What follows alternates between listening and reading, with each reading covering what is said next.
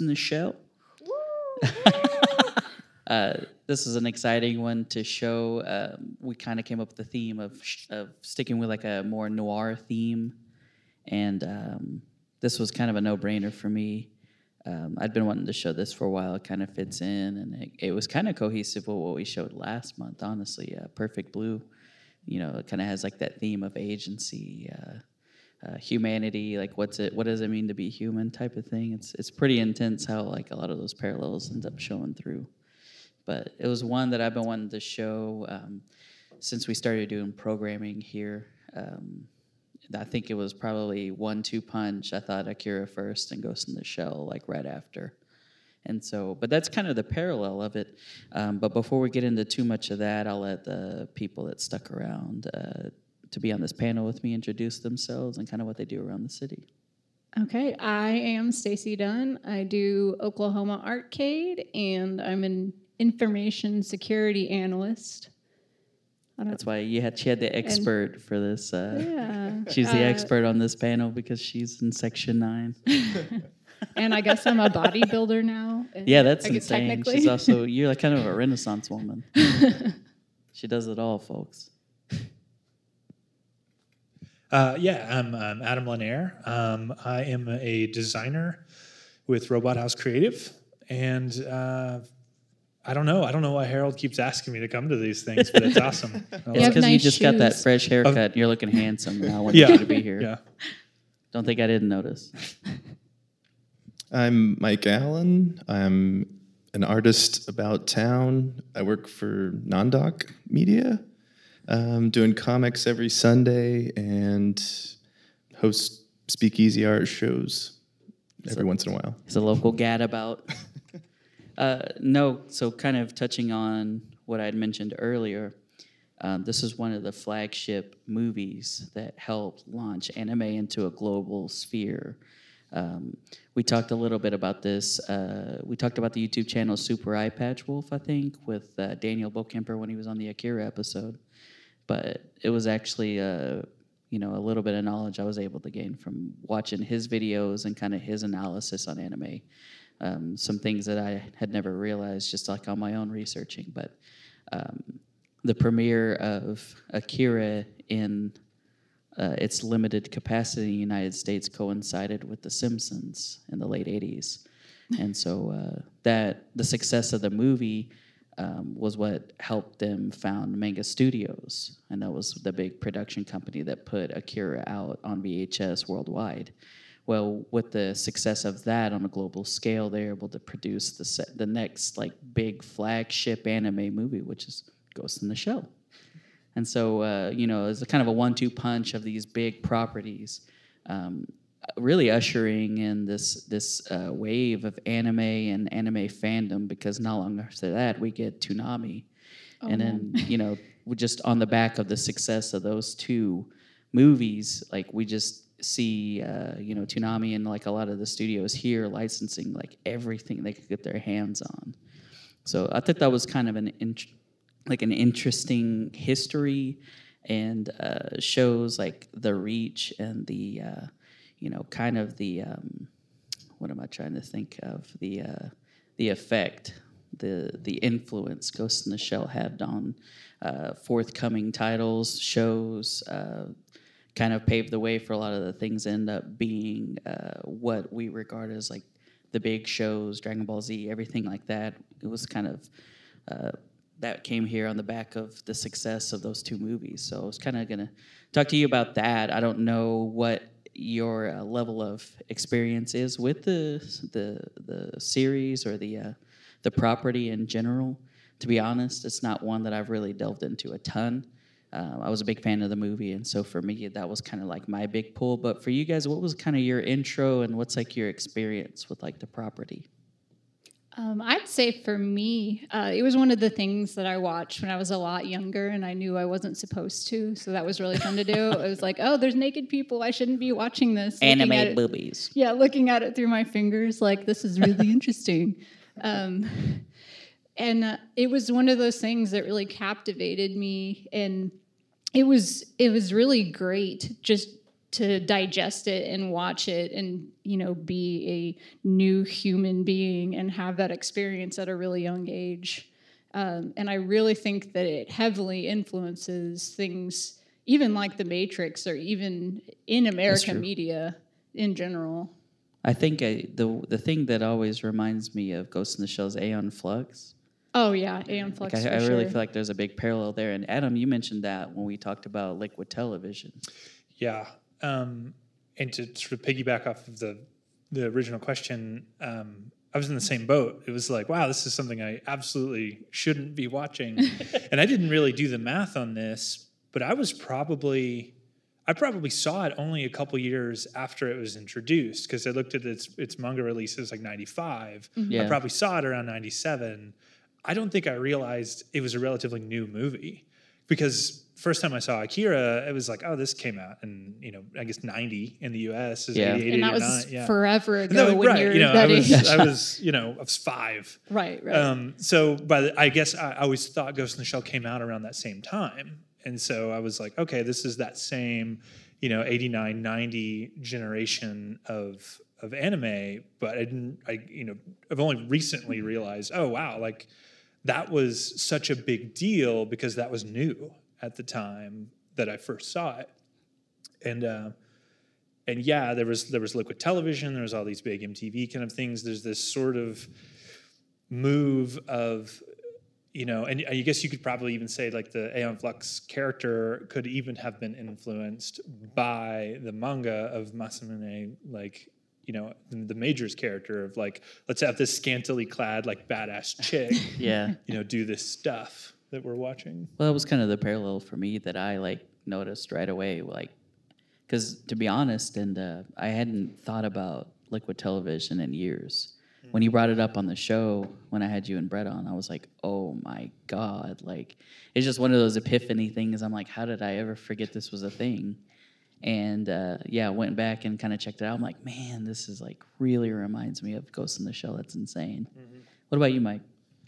I first became aware of Ghost in the Shell from uh, gaming magazines in 1995 because they would have like full page ads, you know, and you know it's like this. So yeah, I, just the same exact thing. I'm like, oh, The am I supposed to be looking at this? Yeah, is this supposed to be in like Nintendo Power or something? Um, It'd be 18 to buy that. right? There's yeah. a couple sticky pages But yeah, I mean, yeah, God.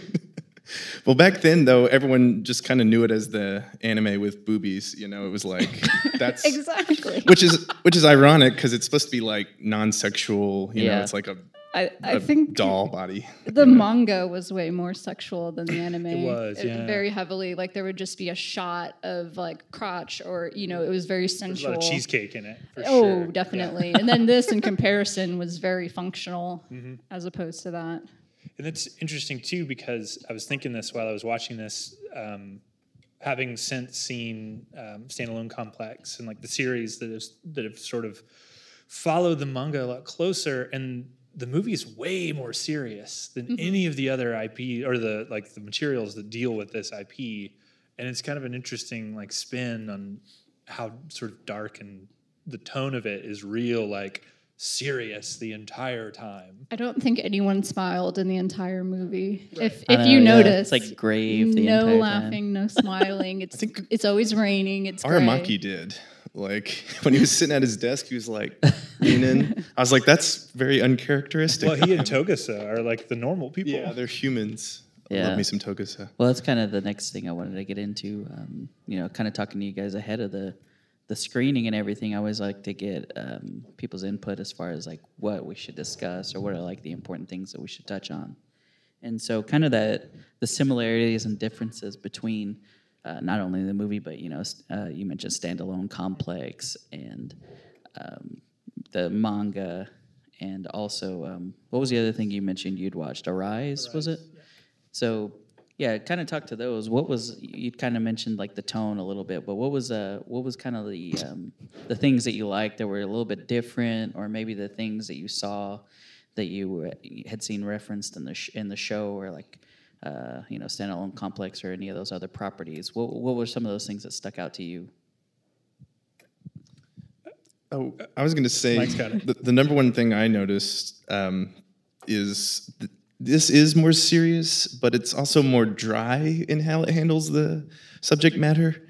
Excuse me. Um, I think the show kind of um, handled the the idea of like sentience and things like that a little bit uh, more nuanced, I guess, or more entertaining. Like there's like a drug dealer that you know they're trying to figure out based on like a limp if he's like really the guy who they're looking for. Um, things like that. They don't explicitly explicitly state, you know, that's a ghost in a shell. You know, just beat you over There the head is with right it, there. You know, they like kind of in you know make it a little more juicy. so um, that's just the number one thing I noticed about, uh, especially the first first gig, first season. Yeah. Um, Was that something as far as like you're more of a, a fan of like the standalone complex type stuff as as opposed to the movie or yeah, I love the first season of the series uh, more than any other thing with Ghost in the Shell that I've seen. And I feel like they handled like the hacker thing better in the first season too, like with the Laughing Man. I love that character. Love that character. So I don't know, like the Catcher in the Rye references Yeah. and things like that. which Right. There's a million of them, but so I don't know. That's just initial impressions. yeah. What about you, Adam? Yeah, I would agree. As far as personal preference, I think um, Standalone Complex does a better job with Section 9 as a whole, with the character of the Major, and, and just sort of showing that this is like this team and a bit of their personality. And it's a series, so you have a lot more time to do that. So, of course, um, that is a better vehicle for that type of storytelling, probably. I thought it was fun, you know, having been much more familiar with the series, and it's been a, quite a while since I've seen the movie. And it's like, oh right, like Saito gets a mention, but you never see him, and you know Ishikawa is in here, and like Boma never makes the show, or like, so it's kind of cool to see like, oh yeah, we're dealing with these same characters, and for those familiar with the manga at the time, would probably be like, oh that's neat. Um, where I feel a big part of the big, I think a big part of the personality of the movie comes from the director, um, Mamoru Oshii, I think is his name, and he did two movies before this that I'm really familiar with. He did Patlabor one and two, and um, if you've never, for for those listening and for those in attendance, um, uh, Patlabor is like uh, Mamoru Oshii was on this team of like creators. It was like other writers, some other directors, animators. It was like five people, and they called the team Headgear. And they were like, "We're going to produce these movies, and it's going to be awesome." And two of the movies that they ended up making were both Patlabor one and two, and it's like Tokyo cops using giant robots to police, right? So it's like Is that what we talked? Is did you guys send me that? I've we, seen your trailers for it? And. I was like, this is a thing. Like Yeah, I was trying to be nice. an Like this awesome looks thing. cool. yeah, trying to be nice. It's awesome. Yeah. But uh, No, yeah, it's, it's totally cool. Check it out. uh, but it has. He does a good job with having like an ensemble cast, similar to like a Section Nine cast, and there's a lot of humor that gets injected more in that movie, probably because of some production and some writers. But you can really tell the type of like scenes he likes to shoot, like in quotes, as an animator. Um, there's a lot of that wide angle lens effect that you can see, like especially towards the end when the 2501 Puppet Master and Kusanagi are looking at each other, and it's like they're through each other's like wide angle lens look. And he likes to do. Um, there was a scene where like the Section Six guy and the doctor were driving through a tunnel, and it's like you just see the flashing lights on them. Yeah. that exact same scene is from Patlabor 2, like two years before. so he's like, so it's that's like his kind of- calling card. it, it kind of is, yeah. Yeah. And apparently, he really likes basset hounds, and so like, there's always a basset hound in all Huh. his movies. I never thought of that. Yeah, That's why you're here, dude. that's to why bring I'm that here. deep just to stuff. drop in the Wikipedia. It's just like- yeah, just the little fairy dust on it. I'm here to It's talk in the about wiki. farts and boobies. Yeah. yeah. Well, I mean, that's the real reason we're here.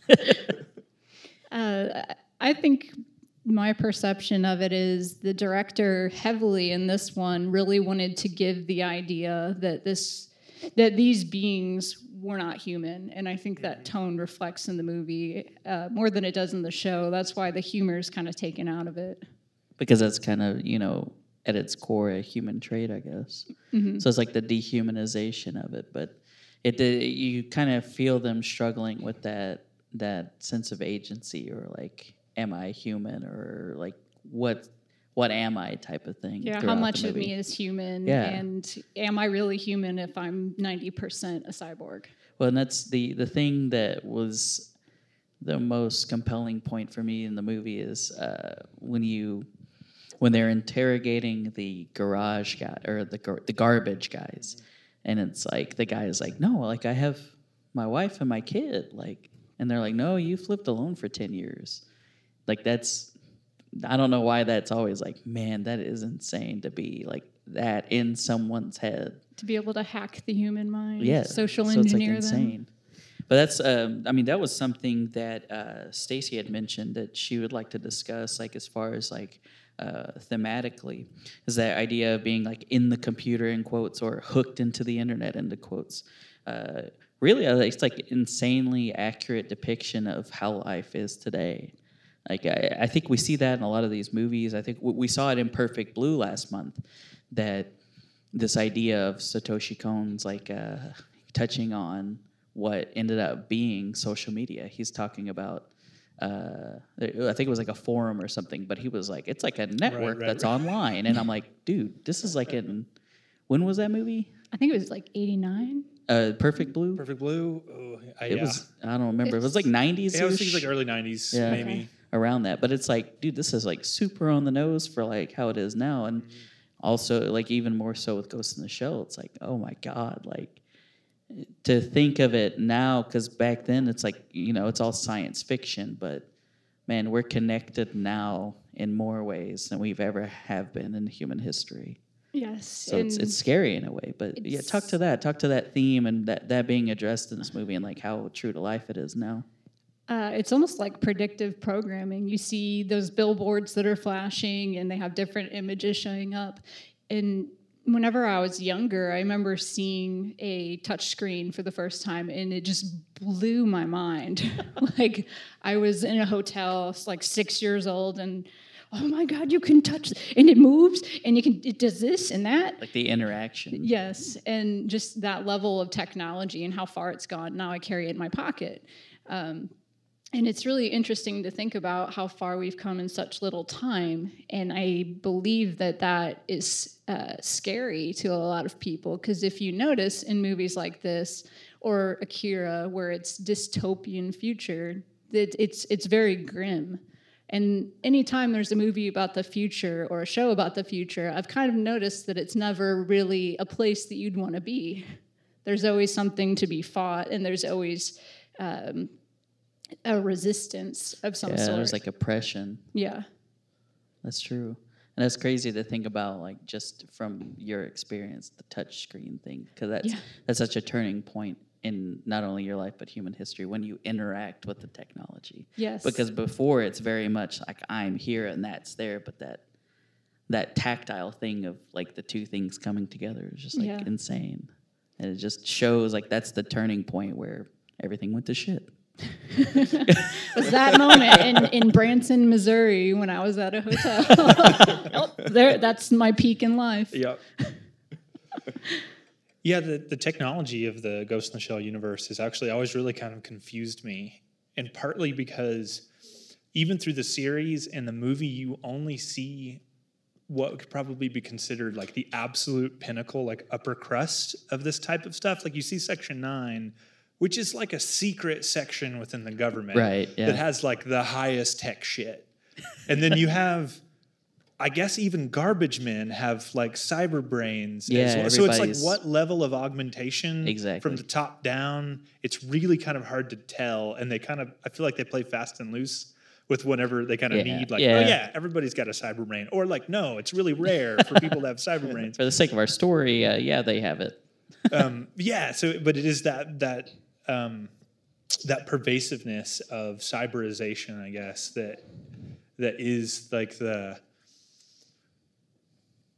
the, amount, the scale of that is sort of like the like the interesting question I think for a lot of the ramifications that they're talking about, and because it's never really like made clear, it's sort of like, was this an everybody problem or is this just like Section 9's problem if for for the puppet master to exist? You know, Um, is is this really just this geopolitical like, you know, five D chess that people are playing against each other, you know, at, at, this government level, or does this matter for the person on the street? That's what I've always kind of yeah. feel like the average Joe would they be impacted, or is it all Right. like at the higher stakes of like something that they wouldn't even know it's being like it has no bearing or effect on their life in any way.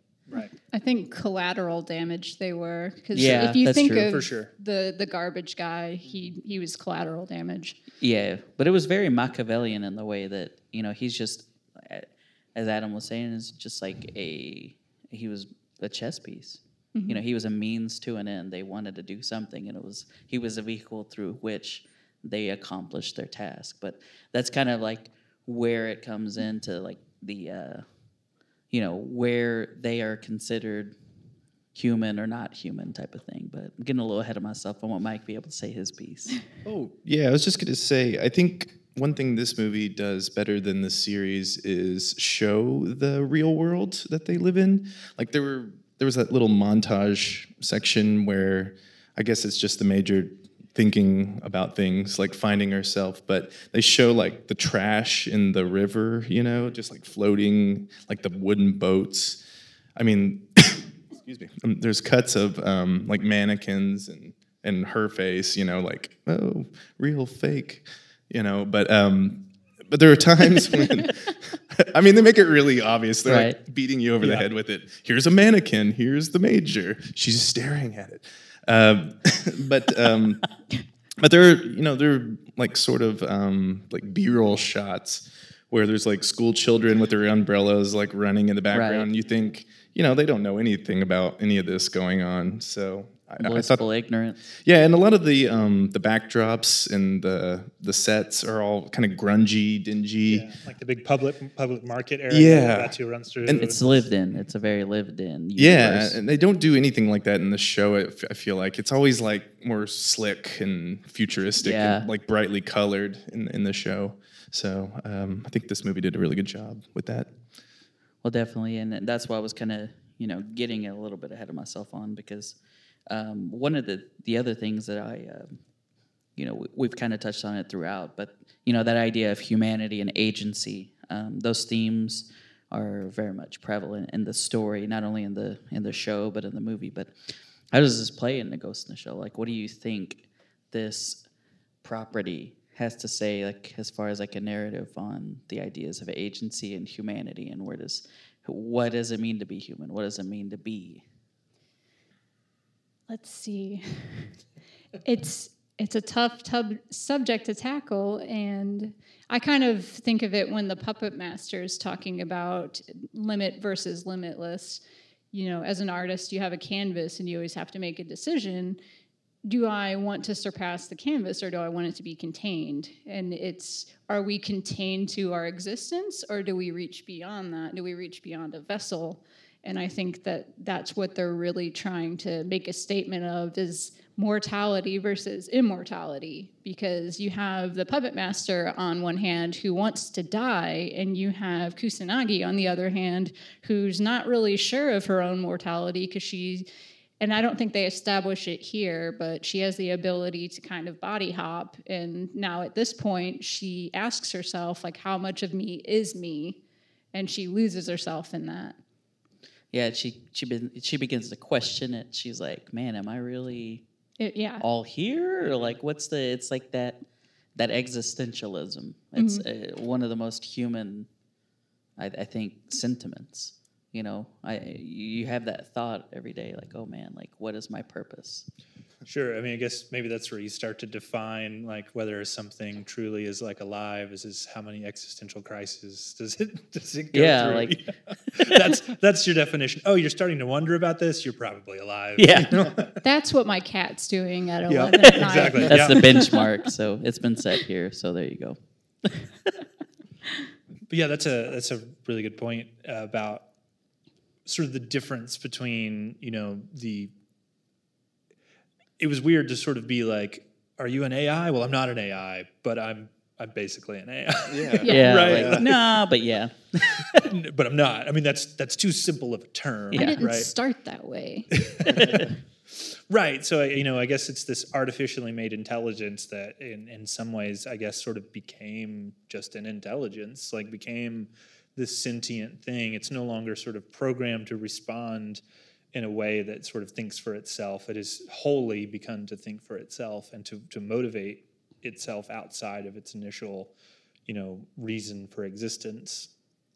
Um, but yeah, it's that sort of I mean, I guess that's what it's sort of positing is like you have that and it's it's finitely contained, and only until they sort of combine, you know, both the major and both the puppet master into this unknown third or you know yeah sort of separate thing that will change both of them but in a way it's sort of like procreating which is the most basic life urge um, and i couldn't help but i've never really compared these before, even though I like both of them, but it's sort of the same goal from the AI that's in the book Neuromancer. That's like the whole point of its thing. It's to like to replicate itself. But basically, it, it you know hires a crew of like like hackers to break into itself so that it could like be freed, and then it can like merge onto the net, basically.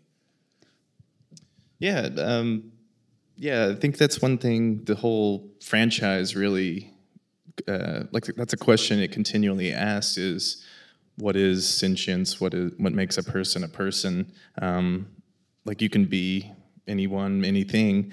Um, I, I, will say that's one thing I thought the show handled better than the movie with the major is she doesn't question it in the show at all. Like she's very confident in who she is and um, they're very different majors. Yeah. Oh, yeah. I love the voice actress who does the show. I I, I don't know what her, what her name is, but I love her. But um, uh, she kind of jokes in the show that she was like once a, maybe a man, you know, but it doesn't matter, you know, because it's mm-hmm. like I'm me, you know. So I always thought that was kind of cool about the show. Well, that was another thing that you know, just kind of building off what you said. This something that made me think of was when. Uh, Adam, you, Brett, and I were talking about the live action Ghost in the Shell and how it was such a point of contention that people are like, it's whitewashing.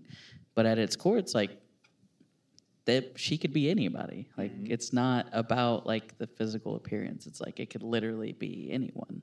The ghost is in different shells. Mm-hmm. Like and so that was an interesting thing that an interesting point that I never thought of until Brett um, had kind of laid it out in that exact way that it was like, dude, like that's just like the body that she happens to be in. Like I don't, he didn't really co-sign that everyone writing it off about as being like whitewashing because just of the nature of the series and like the idea of like identity and everything. You sure that wasn't me that said that to you? Was that yeah? Was that you? yeah, I think it was. I'm, i give credit. I swear to God, I give credit for stuff that Mike says to everybody else. Yeah, like what was Mike. it last time with Daniel? the Interstellar. Yeah. Five five five five. I don't know what it is. I think it's because you are always hateful to me. So yeah, like, that's true. Slam. Was that you? I, we talked about it again then because I do remember Brett specifically bringing that up. Someone had asked during the Akira panel about live action adaptations, and I think he brought up Ghost in the Shell. Uh, well, one thing about the movie though, the live adaptation is when she was young in the movie. I mean, she was you know a Japanese hmm. girl. So they kind of didn't. I mean, it kind of made that point actually. Yeah. Funny enough, no, but no one cared because everyone hated the movie. But yeah. so We've yet to have a good uh, live action adaptation. So until next year with Detective Pikachu, we'll uh, we'll be waiting.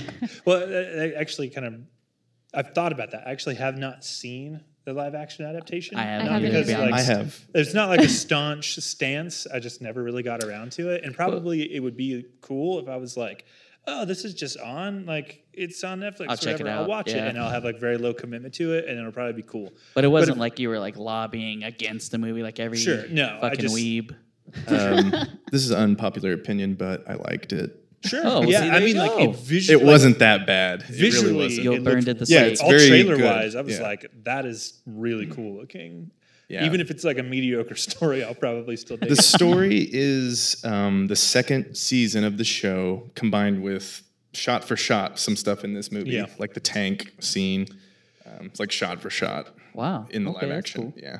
So the spoiler, sorry. The one thing, no, I, the one thing I think for me, and like for me personally, with any sort of like Ghost in the Shell property is that I don't need a lot of explanation of like who the major is. Right. And I feel like that's what I've heard is the biggest misstep of the live action movies. Is is there's a lot of And even exposition. the, even the second season of the series does a little bit of that. And I'm like, I don't really need this. why I didn't Like that handhold thing they do Yeah. where they explain every little I thing. don't need the backstory. Right. She's just cool as she Yeah, is. exactly. like She know. just is. Right. Like Yeah. she exists. She pre-exists.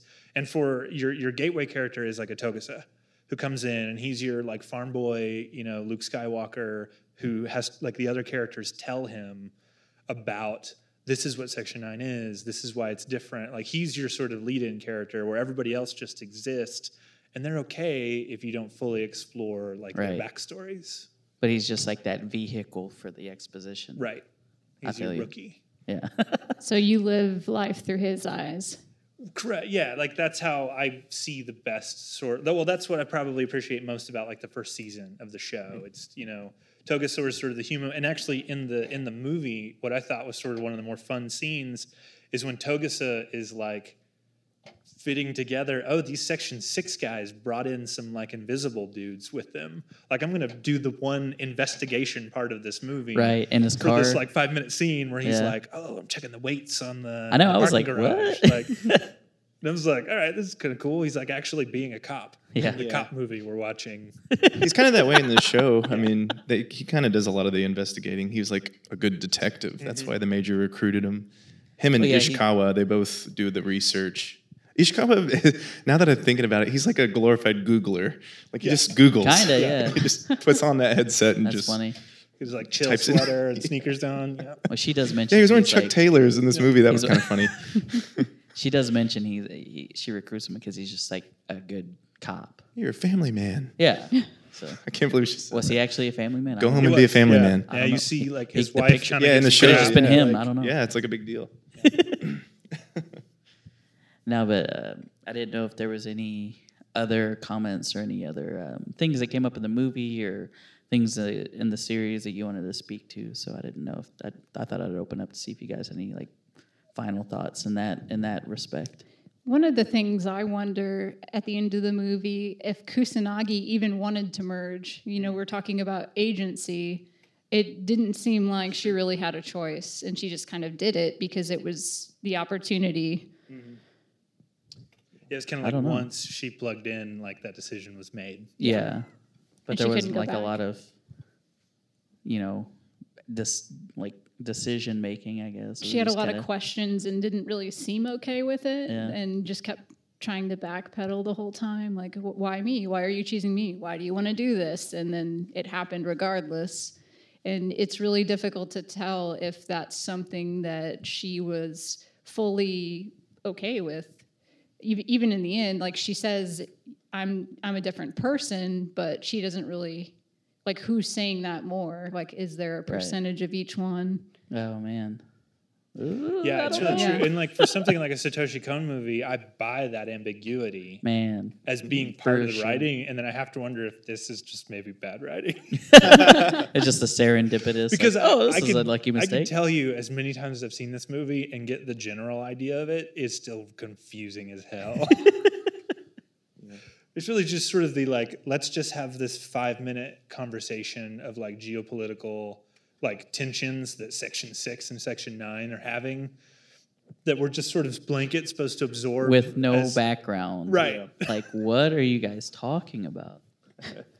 Um, one thing I've never noticed before, but now watching it this time, I've noticed is the um, repetition of the imagery of like birth, like rebirth. So, like at the beginning, you see her body Right. like being formed and then like coming out of the water, and then there's a the part where she's like scuba diving and she comes out of the water the same way. Um, Oh, and then at the end she's like a child you know Yeah. like reborn again you know as a different person each time right. so And then her voice even transitions. Yeah, like that yeah. being unsure to no, like I'm.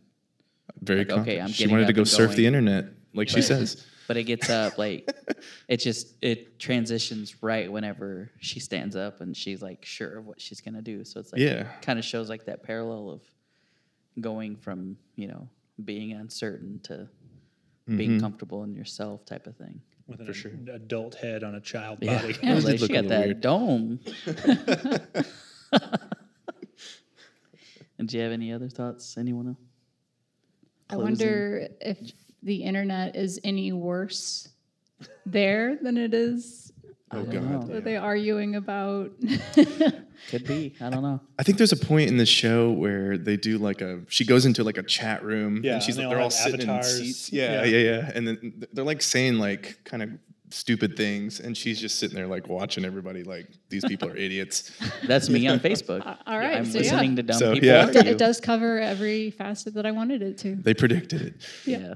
I have to say the uh, my favorite feature on Facebook is the subscribing to a post.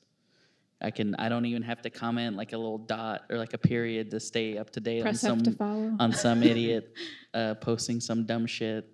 I could just subscribe and and watch the world burn. It's amazing. Convenience. You're a braver man than me. Yeah. Uh, well, I think that's about it. I think we'll wrap up. John, do you have any questions? Well, this is the first time for me to see this film, and uh, I'm way behind on my anime. I don't know what I was doing in the late '90s, through you know, to the probably back into the late mid '80s. But um, one thing that uh, strikes me is that how the filmmakers. I mean, first of all, you've got the beautiful artwork, but the how they select the characters and i in all the films i've seen through like the animation thing we had here at tower this past spring and even the, the more recent films are these very strong female uh, characters and they Yeah. show the a whole scope of like uh, i mean from the the young girls who were just at the keyboards you know bright-eyed and you know, having much of a role uh, to this very strong female protagonist. I, I guess she would be, you know.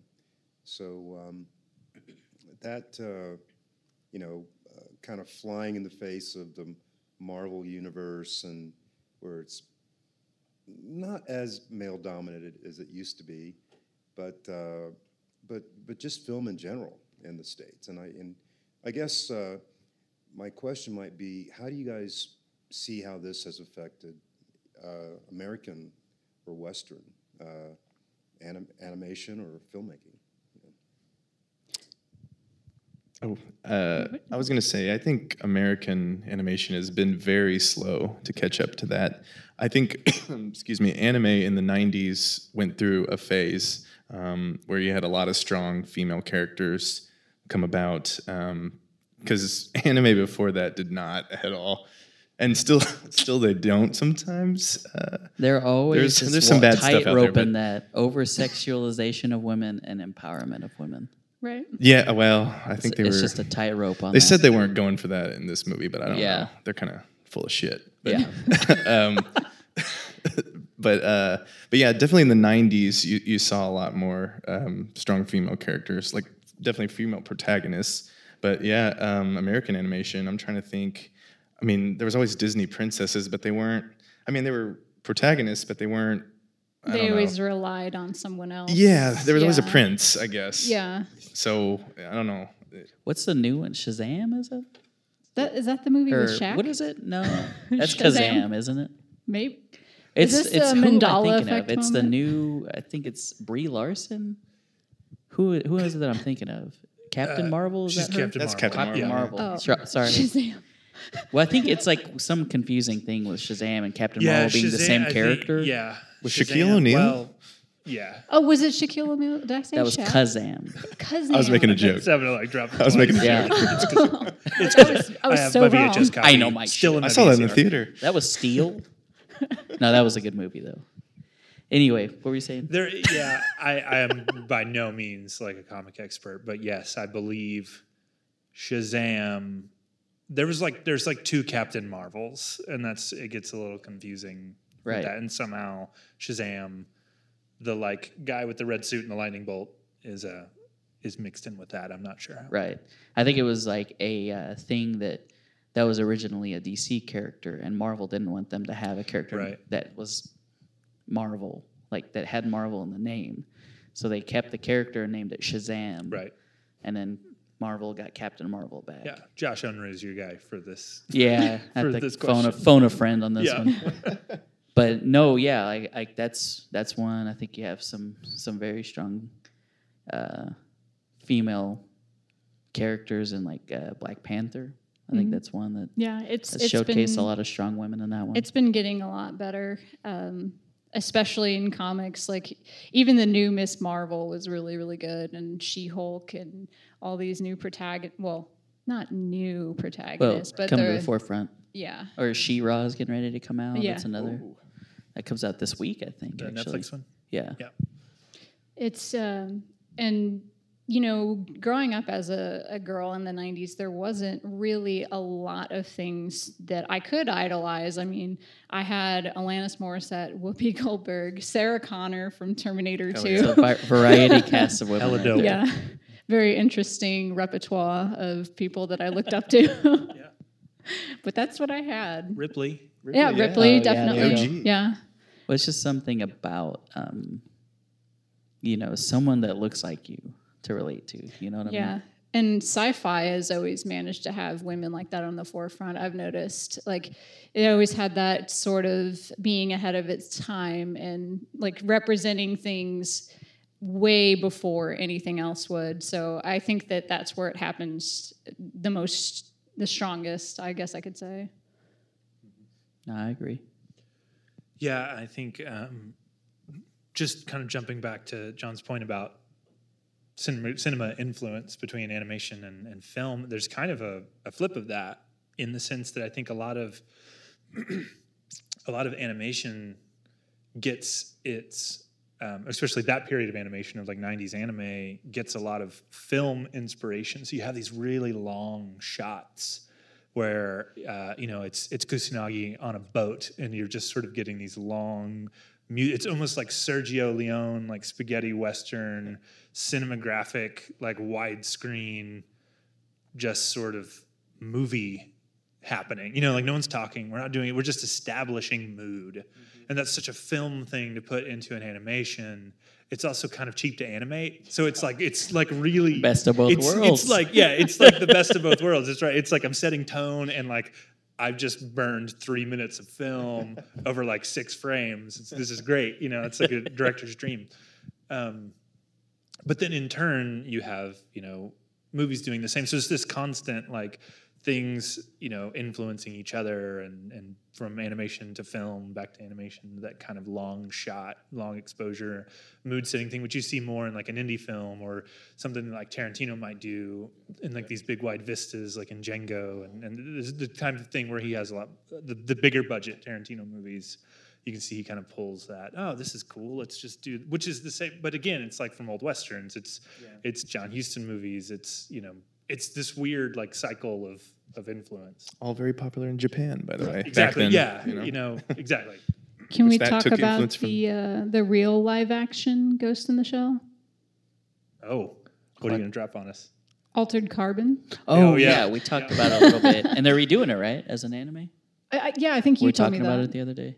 Yeah. They're re- they're doing a Pacific Rim anime as well. Oh my god. I'm like, uh, we already really have awesome. Gundam. Thank you. i still gotta catch up on Uh, we already have Neon season two. Genesis. Oh, I do too. What'd you say? castlevania season two I know. I so haven't. much stuff I watched one episode and I'm like, ugh, I gotta finish this. I got spoiled being able to watch that whole Oh, so first much season in one sitting. Like, Mm-hmm. I should have watched it. Like, I Haven't seen it. I have no excuse. I'm sorry. I'm human garbage. but they actually didn't they do an altered carbon Netflix original? they did Yeah, it Was was, it any really, good? It was really good, Okay. Did you actually. watch I, it? was I did watch surprised. it. How is that? Do you think that's kind of like, uh, you know, kind of parallels with this? It, it does. I'm not It- really aware of any like it that property. So the you know the it's actually um, almost a a carbon copy of Ghost in the oh. Shell. oh, there's levels to it, y'all. That's why she's here. It's a cop, and he switches bodies, and it's it follows very much that pattern. And there's someone behind the scenes, kind of manipulating people in other bodies. In the So manner of a puppet master, perhaps. kind of, sort of, but in no, a that's different cool. way. I remember seeing that. It's like always those suggested things, and I'm like, you don't know my life, Netflix. I'm not gonna watch that. Ninety-eight percent. Come on. But at the same time, I'm like, I don't want my wife on my Netflix. I'm like, you're fucking up my algorithm. Get out of here with this frozen shit. Stick to your user profile. Yeah. That's a good up my- prank. my That's feng the prank I need to do. I mean, he's not going to listen to this podcast. I'm just going to fuck with his Netflix. You ought to. Leave be all the cabinets open and say it was a ghost. Yeah. In, the, shell. shell. Oh yeah, nice. Low hanging fruit there. Ghost in the shelves. Wow. Knocked it off the I love tree. it. Low hanging fruit. Well, if there's not any more uh, any uh, closing thoughts, I think we'll go ahead and uh, mosey on out of here. One more time, why don't you tell people uh, your name and everything and where they can follow you on social media? And uh, yeah, thanks again for coming out. No, thank you. Yeah, I'm Stacy Dunn. I do Oklahoma Arcade. You can find me as Oklahoma Arcade on the Facebook page and also at oklahomaarcade.com. I'm Adam Lanier with Robot House Creative. You can follow us on pretty much, I think, all social media channels as Robot House OKC. I'm Mike Allen. You can follow me on Instagram at Muddy Malin. And that's about it for my social media these days. Trim to the fat, you know? Yeah, uh, you know, just laser focused on Instagram. So just Yeah. I post, you know, like once a month and the yearly post on Facebook. That's a Yeah, hot, that's always a hot take. It was Thundercats last time. Oh yeah, yeah. Uh, well, as always, you can follow the podcast on social media. That's Tunes Toons Podcast, T U N E S slash T O O N S. We're on Facebook, Instagram, Twitter. You can listen to us on Spotify, Apple Podcast, wherever you find your podcast. So thanks for sticking around, everybody. Apple Pie Cast.